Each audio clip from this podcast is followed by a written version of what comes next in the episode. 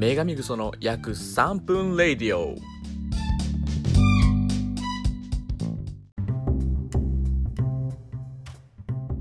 10月6日時刻は23時16分。お久しぶりです。女神グソの約3分ラジオのお時間です。皆さんいかが過ごしておりましたでしょうか、えー、久々にねラジオを撮ってるわけなんですけどもなぜラジオを撮ろうかというとですね、えー、10月1日から10月5日まで、まあ、昨日ですねまであのちんちゃんの3人組でね、えー、北海道旅行に行ってきたということで、まあ、それのきっかけも含め、え私の近況と、まあ、その北海道旅行の振り返りなどできればなと思って今ラジオを収録している次第でございます、えまあ早速とりあえずそういうお題はまあえー、北海道旅行からになるんですけども、えー、今ちょうどね、あのー、寝転がりながら、あの3日目までの、え編集が終わって今4日目をやってる最中ですね。ハムのチンチンのモザイク処理がまあまあ大変ということでまあそれを今終えた段階なんですけども。いやーまあ率直に感想から言うと楽しかったですね。よかった。行ってよかったですね。えー、まあ長野旅行にもまあ触れたいところではあるんですけど、まあ、長野旅行含めあのやっぱねコロナの影響でまあ2020年ほんと春からもうずっとうん本来あったであろう楽しみがねなくなっているわけなんですよ。まあそれはあの神社に限らずねまあやつら4年なんでまああのよくも悪くもあの今年のうちに思い出作っておかないとやっぱお互いね社会人になった時に多分遊びにくいと思うんでなるべくこういう学生のうちにねいろいろ遊んでおこうっていうことも兼ねてではあるんですけどもまあやっぱコロナっていうことでいろいろ僕の中でもあの思い出になるはずだったものがね消えていってるわけなんですよ、まあ、サークル合宿とかねあとまあ新刊とかも全部そうですけどそういうのが全部なくなっていってるわけでなんでね、まあ、なるべくやっぱ思い出残したいってことで動き出した、えー、北海道旅行なんですけども、まあ、なんやかんやねいつもこれをあのやばい俺たちの夏がなくなるぞっつってね計画してくれる彼らにはすごく感謝していてですね、えー、まあ、これがないと本当にもうただただ就活をやる人というかいやもう当然やった方がいいんですけどなんでねあ非常に感謝してるわけでございます。じゃあ早速1日から振り返っていきたいんですけどまず最初、えー、朝起きて大井町駅から出発して合宿あったんですけど、まあ、最初ね、あのー、あのハムさんがね、えっと、内定式ということで10月1日がね10月1日の午前が内定式ということでどうやっても、あのー、北海道に行きながら内定式が受けられないということで1日目は断念してね1日目は私とガシーさんと2人でね、えー、観光ということだったんですけどまあ普通に北海道着いてまず最初に思ったのは寒いっていうのがねあの非常に秋旅行味を感じて嬉しかったところですね。やっぱ寒いとテンション上がるんですよね。僕季節の中だったらやっぱ断然冬が好きであのなんだ春夏秋冬4つで見ても冬が一番好きなんですよ。ってダントツで好きなんですよ。冬が一番最初に来てまあ秋夏春かな。春が一番なんかうーんまああの新学期ってことでねあのいろいろ楽しいことは盛りだくさんなんですけど気候的に考えると春うんそんな好きじゃなくてですねなんかもうあったかくなってき始めてなんか一番嫌いなんですよね。なんかみんなあポカポカしていい天気だなとか言うんですけど僕はあんまりそういうの嫌いで。まあまあはいはいはい。ではそのちょっと秋冬みを感じれたってところでね良かったです。であのまあいろいろえー、ちょっとなんだ詳細伸びるとね多分めちゃくちゃ長くなると思うんでまあ軽く思い出に残ってるところだけ喋っていこうかなと思うんですけど、まあ、1日目は本当に移動日だったわけですよ。新千歳空港に到着してそこから、えーと、釧路っていうところまで行くんですけどこの釧路から新千歳空港が本当に長い距離で,、あのー、でしかもあの ETC カード僕ら持ってなくてレンタカー屋さんでも借りれなかったんで、うん、しかもお金もなかったんでちょっとこれはどうせなら下道で行こうってなったんですよ。で最初ナビに入れるじゃないですかポンポンポンっつって。で僕らの予想だと3時間ぐらい。そこに着くまで。って思ったんですけど大間違いでしたね。56時間かかったという。これがねまず最初のまあまあ初日の中ではもう最も大きな、えー、イベントというかあのびっくり出来事なんですけどもがありまして。でまあねそれもねあのしかもその日あの木曜日で僕授業日でで彼もあのゼミミーティングがある日だったんですよ。でちょうど時間かぶってなかったんで最初僕が運転してで彼のゼミミーティングが終わり次第、えー、運転交代して、えー、僕が授業を受けるっていう形であの結構イレギュラーなね、まあ、オンライン授業に助けられたっていう面ではあるんですけどなかなかイレギュラーなね移動日でした。でもなんかねこれはあのまあ、ぜひねあの気になった方はねこの YouTube の動画の方も見ていただきたいんですけど結構ね楽しそうにしてるんですよねこいつら1日目あの移動日だけにしては。あのね移動日は移動日でなんでこれ楽しめるかっていうとこれ面白い話なんですけど。なんでもないです。あのー、オーバー令和イヤーあの令和元年から令和2年になるにかけてのまあ、去年の年越しなんですけどの時に僕とガッシー君2人でその なんだっけえー、っと青春18切符旅。をしてるんですよ。あれって本当に移動が楽しいあの旅というかなんでなんかその楽しみ方をちょっと知ったというか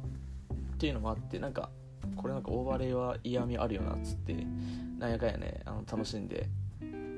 あの1日目過ごしましたね。でその釧路の町が出張出張の町って言われてるらしくてあの飲み屋とあとそういう風俗とかそういうのがすごく多いんですよ。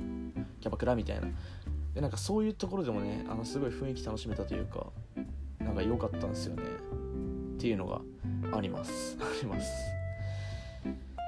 はい。でも1日目終わって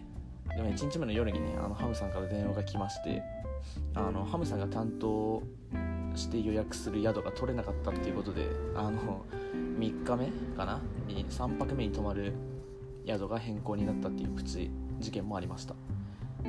で次2日目ですね。2日目なんですけど2日目は、まあ、ハムさん合流の日なんですけどその前にアイヌコタンっていうあのアイヌ民族の何ていうんですか伝統を残した町村みたいのがあってそこに行ってきました。行ってきてでまあそれもそれで普通に雰囲気良くてでもそれよりもあの帰り道に食ったソフトクリームが美味しすぎてあのもう横もう全方向を見ても牧場みたいなのなんだ、えーと、牧場みたいなみあの道路を通ってそのアイヌのところまで行ったりしてたんですけどそこにポツンってあのアッカンベイっていうソフトクリーム屋さんがあってそこをちょっといやこれはアイス食うしかないだろうっつってアイス食ったんですけどこれがバチクソにうまくてですねもうなんか俺的にはこっちの方が思い出深いなっていうところがあってで、まあ、それ食ってで昼飯もちょっと食ってで、えーハム釧路空港だったんで釧路空港でハム乗っけてでその日はバーベキューをしました。キャンピングカーを借りてですね、まあ、キャンピングカー借りたタイミングからもうハムは その1日目、運運転しないっていうネックがあるんでもうキャンピングカーは全部ハムが運転するってことで俺らね後ろの快適な席であのゆったりしながらねハムに運転してもらってでバーベキュー場着いてでバーベキューしました。これはね単純に良かった。単純にいい。いい思い出です。あの普通に皆さんが想像してる通りのバーベキューをしました。で3日目。3日目。まあそのキャンプ場に泊まったんですけどキャンプ場にあのキャンプカー止めてキャンピングカー止めてその中で寝泊まりしたんですけど、まあ、それで起きて。でえー、っとのっけ丼を食べに行きましたね。海鮮海鮮のっけ丼？あの勝手にいろいろのっけていいよっていうのっけ丼を食べました。あれなんか1切れ100円とかで100円とか、まあ、まあ1切れあ3切れ100円とかなんかそういう感じでお刺身を自由に買えるところがあってでそこで新鮮なお刺身をどんどんこう白ご飯にのっけて酢飯にのっけてもらってでその分のお金払って食うってやつだったんですけどこれが一番ね北海道旅行の中で北海道っぽい飯だったんじゃないかなって思ってます。ほんあのー、非常に美味しゅうございました。しなんだろうな。なんかあのー、まあ、青森とか思い出したりしてねなんか良かったですね。でまあキャンカー返してえー、っと牧場かな？牧場に行った日かそれは。牧場に行きましたね。牧え？牧場に行った日か？牧場に行きました。牧場に行った日です。牧場に行きました。でっかい牧場で内体高原牧場ってのがあるんですけど東京ドームマジリアルに2000個分ぐらいのでっかい敷地があってもうその中車をバーって突っ切っていくみたいなやつなんですけど、まあ、これはね正直ねあの別に牧場がどうこうではなく単純にあの広いなんていう開放感のある土地であの騒げたっていう楽しみがありました。っていうので、まあ、そこも非常に楽しかったですね。うん。なかなか良かったです。でえー、っとその日はそのハムが、えー、っと予約してくれたステイイン山部っていう、まあ、本当にただの家ですかね。あのー、まあなんだ、ね、田舎の家みたいなところに泊まってでカレーを食ったんですけどこの時カレーを食べる時にですね東田さんの、えー、一人暮らしの力が本領発揮されたと言いますかあのやっぱすごいですね。彼本当にしっかりあの料理できるですね。そのカレー作る時もなんかもう具材の切り方から何からあとなんかただのカレールーだけじゃなくてカレールーとトマト缶買ってトマト缶をカレールーに入れて煮込んでトマトなくしてトマトのトマトのうまみだけこうルーに残してみたいなやつでねめちゃめちゃ美味しかったんですよ。で最後ねめっちゃチーズかチーズと卵をポンポンとぶっかけて食ってでマツコ会議に出てる東海オンエア見ながらその日は終了するっていうそんな、えー、3日目でしたね。でまあその3日目の本当は深夜にあの何、ー、て言うんだろう人みたいな露天風呂人の露天風呂みたいなところがあってそこに行こうってなってたんですけどいや眠いぞってなって寝たのが3時ぐらいなんですけど じゃあ分かった。2時間だけ仮眠して5時ぐらいに出てちょうど早朝に人いないタイミングで人に入れるような行動をしようって言ったんですけどまあねあのー、ご察しの通りね案の定、えー、起きれず10時なんならチェックアウトが10時なんですけど9時56分に起きましてあの人には、まあ、そのその翌日に行くっていう感じになったんですけど僕一応ね5時にちょっと起きてたんですけどやっぱね勝てませんでしたね眠気には。でまあ次4日目。4日目はえー、っとその前日に作ったカレーが残ってたんでそれとあとうどんを買ってたんでカレーうどんを朝飯に食って山辺出てで人を行きましてで人にねあのまあ混浴なんですよ。女の子は水着つけてで俺らあの男はまつけなくてもいいしつけてもいいみたいな感じだったんで、まあ、俺ら特に何も持ってなかったんでね普通にタオルだけで行ったんですけどロシア人美女がいて、まあ、ちょっとだけ上がったっていう。あとはでもまあでもおっさん同士のね会話も意外と楽しかったんでね、まあ、なんやかんや良かったなっていう感じでございます。で人を行ってその日も結構移動日だったんだよな。人人を行ってでえっと小樽か。小樽のはず。そう小樽に小樽のえっと小樽倉庫ビール小樽ビール倉庫ナンバーワンみたいなところがありましてそこはあのー、1年に1回のフェスタみたいのをやっておりまして本当だったら2200円で3時間飲み放題のところを1800円であじゃん？まあ、分かんないですけど1000円ぐらい割引されて2000あ1800円で3時間飲み放題みたいなあのビールの祭りがあってそこで飲みました。でその時にいやこんなねあの知ってる人なんかいない年なんだからナンパ祭りしようみたいな話になって結構ね4組ぐらいかな声かけたんですよ。最初俺行ってあの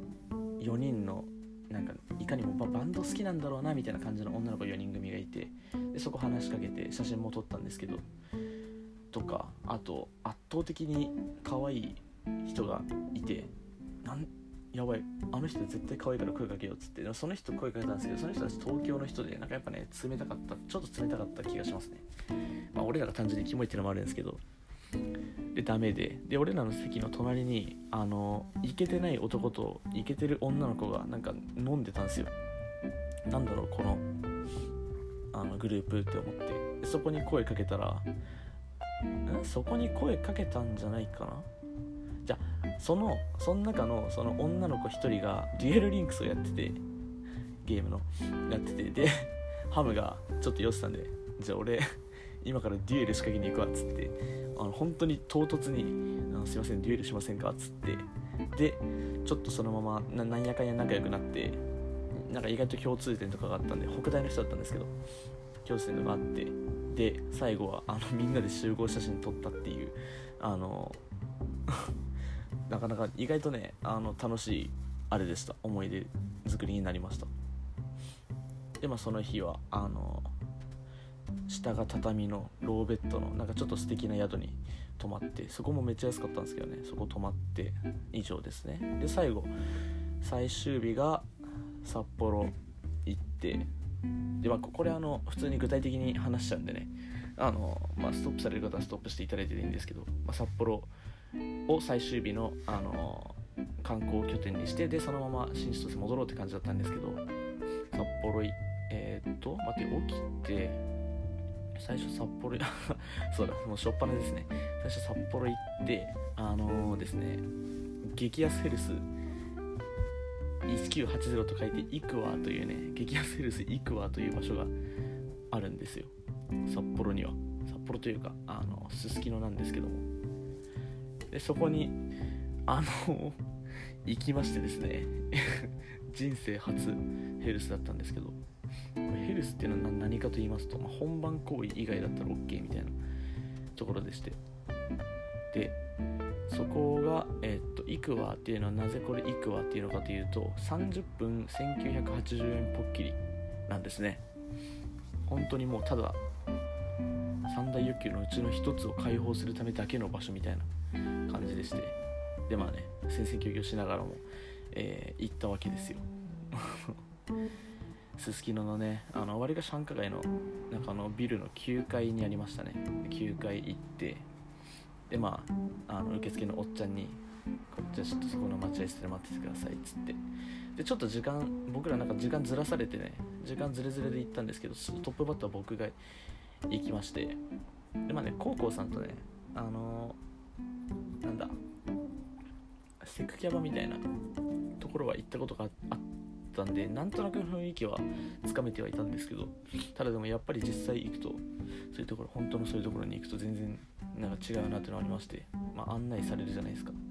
でも受付のすぐ横にカーテンがあってそこピラッて開けるんですよ。ピラッて開けたらもう立ってるんです。女王女王まあ女王っていうのかな、まあ、女王かがあのー、なんだ？でっかいパジャマみたいな。着てる人が立っててああどうもみたいな。でで僕は一番奥の返答されました。で奥の部屋行ってでスリッパ脱いであのー、本当にちっちゃいベッドと普通に1人用のベッドとあとシャワールームがちっちゃいシャワーだけの部屋があってであのもういろいろなんか事務的に説明されてあじゃあ30分こここうなんでみたいなお願いしますっつってで早速もう服脱いでであっちももうスルスル脱いでいくんですよ。でもう普通にお互いスポンポンの状態であのシャワールーム入ってでなんか普通に念入りに現れて緊張しすぎて全然もうなんか立たなくてあなんかこんな事務的なのかって思いながらあのー、やってたんですけど。でシャワー終わるじゃないですか。終わってで、まあ、そのベッドルームみたいなベベッドの方に案内されてあじゃあしたら最初あの仰向けに寝てくださいっつってあの 早速ねローション垂らされて始まったっていう感じなんですよね。でもローション垂らされるじゃないですか。でもういきなりオフェラですね。フェラされてでえー、まあ、ある程度それが終わりますと次じゃあ、えっと、うつ伏せになってくださいって言われて、うつ伏せになるじゃないですか。あ、じゃあ四つん這いになってくださいって言って、四つん這いになって、あ、じゃあ肘もあの曲げて、肘床についちゃってくださいっつって、肘床について、あ、で足も結構思いっきり広げてくださいっつって、結構いろいろ思いっきり広げて、で、えー、ローションをケツに垂らされる感覚があるわけですね。ほうほうほうと。そしたら、あの今、ま、あのこれを聞いてるね。あの未来の僕想像すればいいと思う。待ってか多分覚えてると思うけど。ちんちんがこう ブラブラしてる状況。でチンコはこう手こきされながらあとアナルを舐められるっていうアナル舐め手こきをねされまして。でしかもなんかハムさんはあの後日談だと僕と同じ人だったらしくて。それだけだったんですけどなんか僕はなんかプラスでなんかアナルちょっと指入れられまして。で本当に、まあ、そもそもそういう場所も初体験だしそういうプレイみたいなのも初体験だったんでいろいろあれなんですけどあのめっちゃ気持ちよかったっていうね。めっちゃ気持ちよくてそれをそれをされた時なんかねななんだろう衝撃の方がちょっと強くて。衝撃で行ったっていう。っていう思い出がすすきのここだけめっちゃ具体的に喋ってたけど、まあ、これはちょっとねあの記録に残しておきたいんで具体的に喋りました。はい。でもああとはね普通にそれ終わったらでしかもなんかねなんかね不完全な感じで出たんですよね。なんかあああああみたいな。なんかあややばいあーじゃないんですよ。ああああれみたいな感じで。で果てたっていう。でそのままもう一回シャワーあのしっかり念入りに洗っていただいてで普通にタオルで拭いて、まあ、あと着替えてあとなんか時間ちょっと余っちゃったんで あの僕が不甲斐なくて余っちゃったんでなんか普通にあの今観光で最終日なんですけどなんか美味しいラーメン屋とかしてます？とかいう世間話してあの普通に僕は終わりました。なんか本当に急に世間話になったら何て言うんですかね。本当に普通の話しかしないんだなっていう。なんかおばあちゃんがいるらしいんですけどその上に。あのそのおばあちゃんがつけてるベージュのブラジャーを家の外に干してたらじいちゃんが「いやまだそんなカレーとか干す時期じゃないからそんな干さんといてや」って言ったらおばあちゃんが「何言ってんだあなたこれ私のブラジャーよ」みたいな話をあのされてはははっていうね感じでした。はい。でその後。終わりまして、えー、すする TV がね行ったという、えー、ラーメン信玄というところでねあの濃厚味噌ラーメンを食べて、まあ、チャーハンも食ってチャーハンねバーミヤンのチャーハンみたいでめちゃめちゃ美味しかったです。食ってでえー、っと札幌テレビ塔かな行ってテレビ塔ねテレビ塔行くまでにあなんか北海道可愛い子多くね？みたいな話になって、まあ、北海道というか札幌か。札幌可愛い子多くね？っていうかなんかもう可愛い子しかいなくね？っていうのであの道、まあ、道そもそも分かんなかったのもあるんですけどひたすら可愛い女の子に「あすいませんあの札幌テレビ塔どこっすかね?」みたいなこと聞きまくるっていうことをしながら札幌テレビ塔行ってでテレビ塔で写真撮りたいってなったんですけど写真撮るのもどうせなら可愛い女の子っしょっつってあの普通に話しかけて5分5分10分ぐらいずっと話しながらあの、写真撮ってもらいました。女の子3人組がいたんでね。北海道京都京都の女の子3人組だったんですけど写真撮ってもらいました。うん。いや全体的にねこれなかなか楽しかったんですよね、まあ、この音声どうせならあれかな。ちょっと編集してあの旅行の動画をこう載せながら公開にしようかな。どうなんだろうこれ、まあ、言うて誰も見ないよな。誰か見たらごめんなさいって話なんで。まあそんな感じです。以上ですかな。まああとは本当に普通に帰ってですね。帰って終わりました。帰宅して終了です。ああとね。帰宅して終了じゃなかったですわ。そうだ。あのまあまああの空港内でね普通になんかうどんとか豚丼とか食ったりしたんですけど、まあ、そんなことはどうでもよくて、まあ、お土産とかも買ったりしたんですけどその空あの飛行機内入るじゃないですか。飛行機内入って、まあ、僕ら3人並んでね窓際の席だったんですけどあのー僕の後ろの席の、ね、姉ちゃん一人で旅してるのかなんか出張なのか分かんないですけど姉ちゃんがいまして、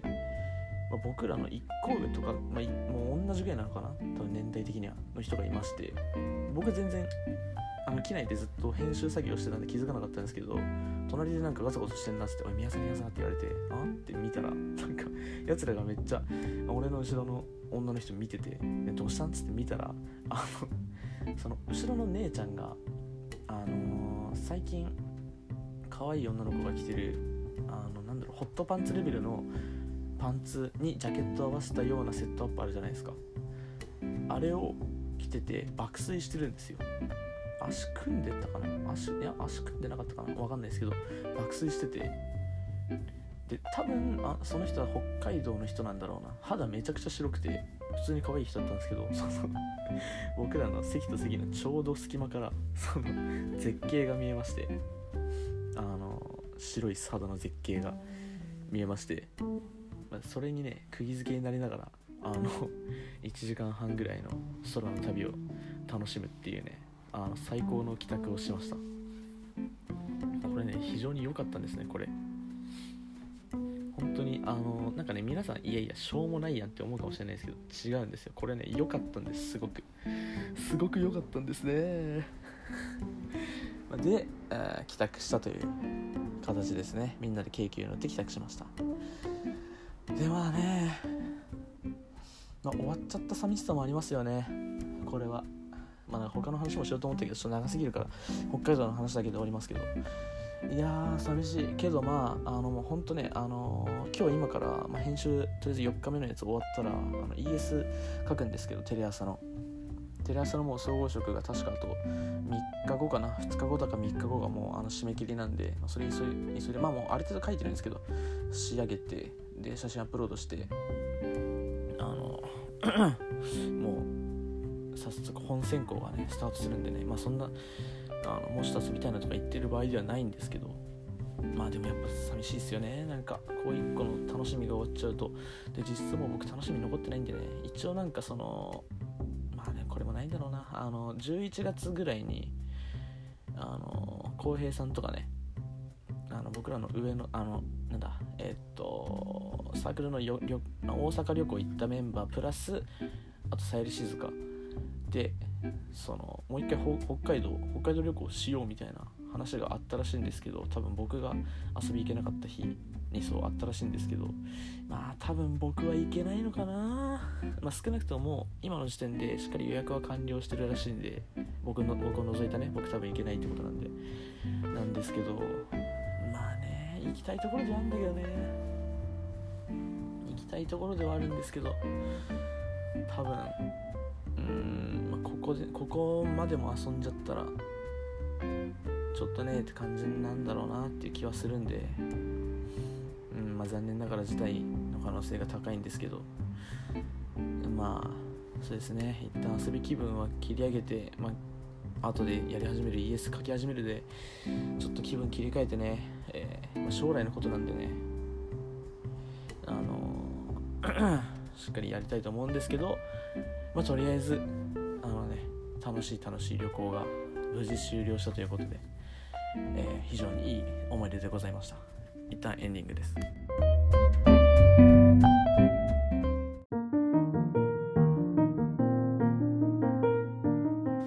はいというわけでね、まあ、北海道旅行を振り返っていったわけなんですけど当にね、えー、いいいいやつらとねまあ、友達になれたのと思いますわ。こう考えると。なかなかね珍しい気はするんですよね。こうここまで続いてるのも。そのなんか社内でもちょっと話してたんですよ。いや俺らもう会って4年間みたいな俺がボソって言ったらいや7年だよって言われてハッとしましたね。7年やんって思って。7年って冷静にすごくないですか？まあ、今僕22ですけど、まあ、今21だと仮定して 仮定する意味わかんないですけど人生の3分の1を共に過ごしてるって考えたら結構えぐいんですよね。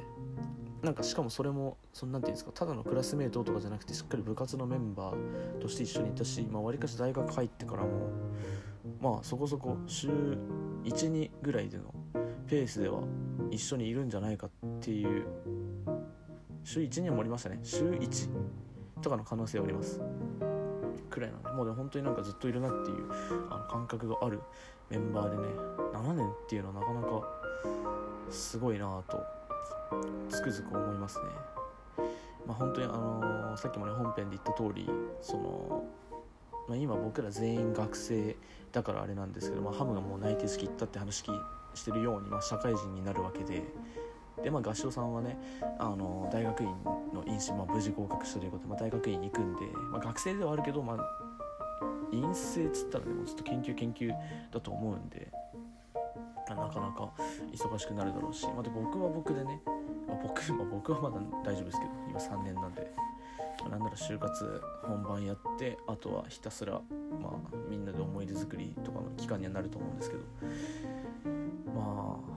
から先がどうなるかですよね。多分7年まではまあまあつつがなくわりかし行った方だと思うんですけどこれ以降ね、えー、どういうまあ体制でこう何て言うんですかね活動していけるかっていうか遊んでいけるかって思うんですけどまあねそれ考えたらちょっと寂しくなりますけどだからこそねあの自分の行きたいね会社でしっかりいい働き方したいなと思いますわっていうねなんかね結局そういう話に帰着したのが悲しいんですよね。それこそなんかあのー、サークルのやつとかと飲み行ったりしてもねやっぱどっかでねちょっとなんか喋りたくなっちゃうんですよね。その就活どうみたいな。やっぱ不安だ不安っていうのがでかくて。それも大学がねオンラインなんで、まあ、本来だったら多分大学のその対面のね授業の時とかね休み時間とかにサークルの人とかと集まっていやみんなどんな感じみたいなね情報共有できると思うんですけど本当になんか一人でやってる感じがすごくてなんでうん、まあ、なかなかどうしようかなというあれなんですけども。まあとりあえずね、まあ、明るい未来を期待してね。まああの年末もねどっかしら行こうぜみたいな話は出てるんですよ。出てるんでまあそれを何て言うんだ楽しみに、えー、期待しながらねとりあえず就活頑張っていきたい。っていう感じです。とりあえず、えー、北海道旅行の、えー、記録を残してみました。え、次はねどんなラジオを撮るのか分かんないですけども皆さん、まあ、もしよければ聞いてください。多分誰もいないけど。というわけでおやすみなさい。グッナイバイバイバイバイバイバイ